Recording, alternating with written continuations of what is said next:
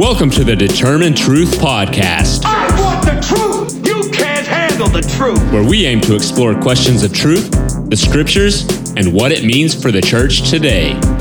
Here's your host, Rob Dalrymple. I want to welcome you to the Determine Truth Podcast. Uh, this series of podcasts, we're going to be studying the Gospel of Mark. If you haven't already subscribed to this podcast, I encourage you to do so by downloading the Podbean app on your smartphone and following the Determine Truth Podcast. Mark chapter 11 now takes us to one of the most exciting units in the Gospel of Mark. Mark 11, uh, verses chapters 11 through 15, create actually two parallel units. Chapters 11 and 12 are the first unit, and chapters 14 and 15 is the second unit, with Mark chapter 13 kind of being the link in between the two. Now, in Mark chapters 11 and 12, Mark's going to narrate for us the end of the temple. In Mark chapters 14 and 15, he's going to narrate the end of Jesus. Now, we know, of course, Jesus is the new temple, and so these two units are parallel the end of the temple in Jerusalem and the end of Jesus, with Mark chapter 13 being kind of the key link. All the material in 11 and 12 then focus on the temple, and all the material in chapters 14 and 15 focus on Jesus. And we'll look at this in more detail as we, as we proceed. Mark chapter 11 begins by noting that as Jesus was approaching Jerusalem at Bethphage and Bethany, note the two cities, we'll mention them in a minute, near the Mount of Olives, he sent two of his disciples. Again, note, not, neither one of them are named. And he said to them, Go into the village opposite you, and immediately as you enter it, you'll find a colt tied there, on which no one has ever yet sat. Untie it and bring it here. If anyone says to you, Why are you doing this? you say, The Lord has need of it. And immediately he will send it back here. And they went away and found a colt tied at the door outside in the street, and they untied it. Some of the bystanders were saying to them, Why are you doing, what are you doing, untying the colt? And they spoke to them just as Jesus had told them, and they gave them permission. And they brought the colt to Jesus and put their garments on it, and he sat upon it. And many spread their garments in the road, and others spread leafy branches which they had cut from the fields. And those who went before and those who followed after were crying out, Hosanna! Blessed is he who comes in the name of the Lord.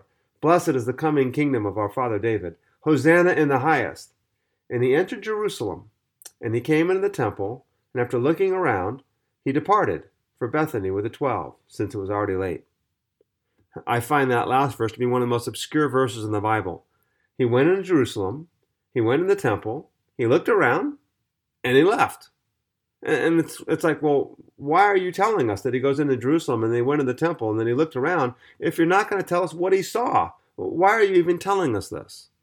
Now, as we look at this particular passage, this this verse will begin to make some sense. First off, we're going to note that Jesus is coming from the east. In the east, in the ancient Near World, the east was extremely important. First off, we note that some maps were actually oriented to the east, with east being on the top.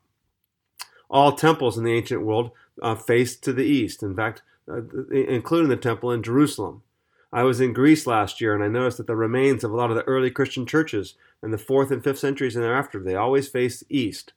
Genesis chapter 2 says that God had planted a garden in the east in Eden, and there he put the man whom he had formed. But east is also the direction from which God's going to return.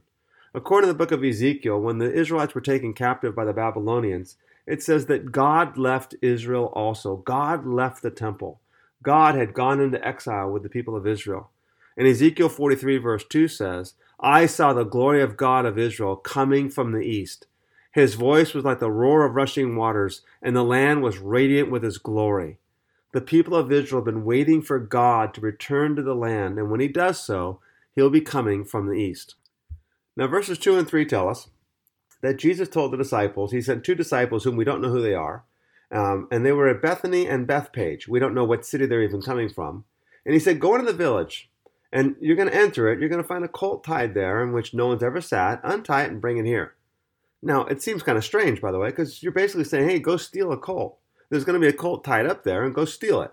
Go take it. Now, if anyone says to you, What are you doing? say, The Lord has need of it. That's the code word or the code phrase. The Lord, ha- repeat that after me. The Lord has need of it. And it says, in fact, that the disciples did just as Jesus had commanded, and they untied a colt, and the bystanders, verse 5, were standing there saying, Why, what are you doing? And the disciples spoke to them just as Jesus had told them. And so the bystanders give them permission. Now, according to the Gospel of Luke, the bystanders weren't bystanders; they were actually the owners of the uh, uh, of of the cult. But it seems to, that Jesus is giving some code and some And, and the question is, why all the secrecy? And I think the answer is because of protection. Jesus knows what's going, what's about to happen to him, and he's protecting the identity of, of, of everybody that's involved. Now, if Jesus is protecting the identity of these individuals and the identity of the, the person who owns the cult, perhaps because maybe Judas is going to tell on Jesus shortly thereafter, and maybe Judas will find out uh, who, whose cult it was and tell on them as well. So Jesus is not letting anybody know, including Judas. But the question is, is why does Mark continue the secrecy? What, you know, why does Mark, writing 30 to 35 years later, not tell us what two disciples they were, what cities they came from, Bethphage or Bethany, and who it was who gave them the cult.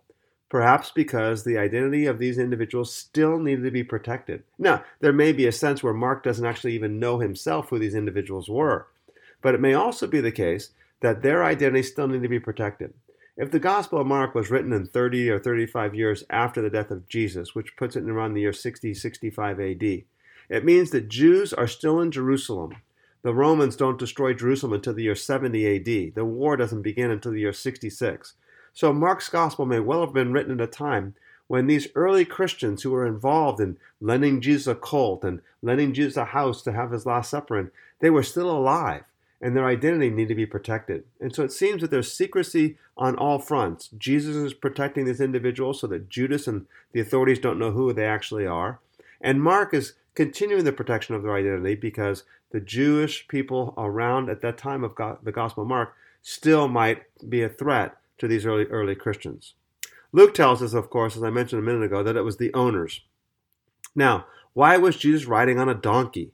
Uh, well, the answer is that even though we associate donkeys with beasts of burden and stubborn, etc., kings rode donkeys. Uh, Zechariah 9 says that uh, uh, that behold, your king will be coming from Jerusalem on the back of a donkey. Uh, it says humble and mounted on a donkey, even on a colt, the foal of a donkey.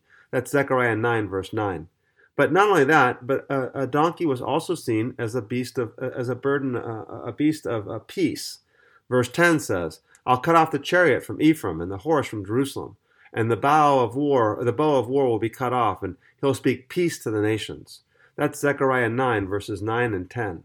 So the idea of a king riding on a donkey and the idea of him coming into Jerusalem on the back of a donkey in terms of peace is exactly what we, we might actually be expecting. Now, verse 8 says that people spread their cloaks on the ground, and others spread branches that they had cut in the fields. And, and covering the path is a, is a sign of the highest honor. John tells us that they waved palm branches. In John 12, verse 13, they took out palm branches and were shouting, Hosanna! Blessed is he who comes in the name of the Lord. Blessed is the King of Israel. Um, palm branches were often associated with the oasis, and they were symbols of rest uh, and a place of rest and fertility in the midst of the wilderness. Psalm 92, verse 12 and 13 says, The righteous will flourish like a palm tree. They will grow like a cedar of Lebanon. Planted in the house of the Lord, they will flourish in the courts of our God. Note the, t- the reference here to the temple, though. Not only were palm trees associated with an oasis and rest, and as a result, they were a place of rest and fertility in the middle of the wilderness, but notice that the psalmist also associates it with the courts of our God. They will flourish like the courts of our God. So here, palm trees were related to the temple. In fact, palm trees were actually carved in the walls of the temple and on the olive uh, on, on the two olive doors and elsewhere in, in the Old Testament temple. Now, Mark tells us that those who went ahead were shouting, Hosanna! Blessed is he who comes in the name of the Lord. Blessing is the coming of the kingdom of our father David. Hosanna in the highest. Psalm 118 is what they're citing here. So, uh, psalm 118 is this great psalm that was sung. Psalms 113 through 118 were sung during some of the Jewish feasts and during the Jewish festivals. And they were proclaiming, Coming, oh, oh Hosanna, which means, Come, O Lord, come, O Lord, come, coming to the temple. And that's why verse 11 says, He entered Jerusalem, and he came into the temple, and he looked around, and he departed for Bethany with the twelve, since it was already late. Strange, strange verse, though. You know, what's it mean? What's the significance of this? Well, if you recall, the Gospel of Mark opened up with a reference to the book of Malachi. Uh, we noted that the Gospel of Mark, chapter 1, verse 1, uh, begins by, was probably a, a title of the Gospel itself which makes verses 2 and 3 the opening verse. Uh, and it says, Behold, I'll send my messenger before your face, who will prepare your way. The voice of one crying in the wilderness, Make ready the, sh- the way of the Lord, make his path straight. And we discussed back then that the significance of this passage is primarily the, the citation in the book of Isaiah. Mark says that this is what Isaiah the prophet has, has said, but it's actually a quote from the book of Exodus, the book of Isaiah, and the book of Malachi, all put together. Isaiah being the most prominent, so Mark gives credence or gives reference to the book of Isaiah. And we mentioned back then that Isaiah chapter 40, verse 3, which is quoted here, was the beginning of the second part of the book of Isaiah.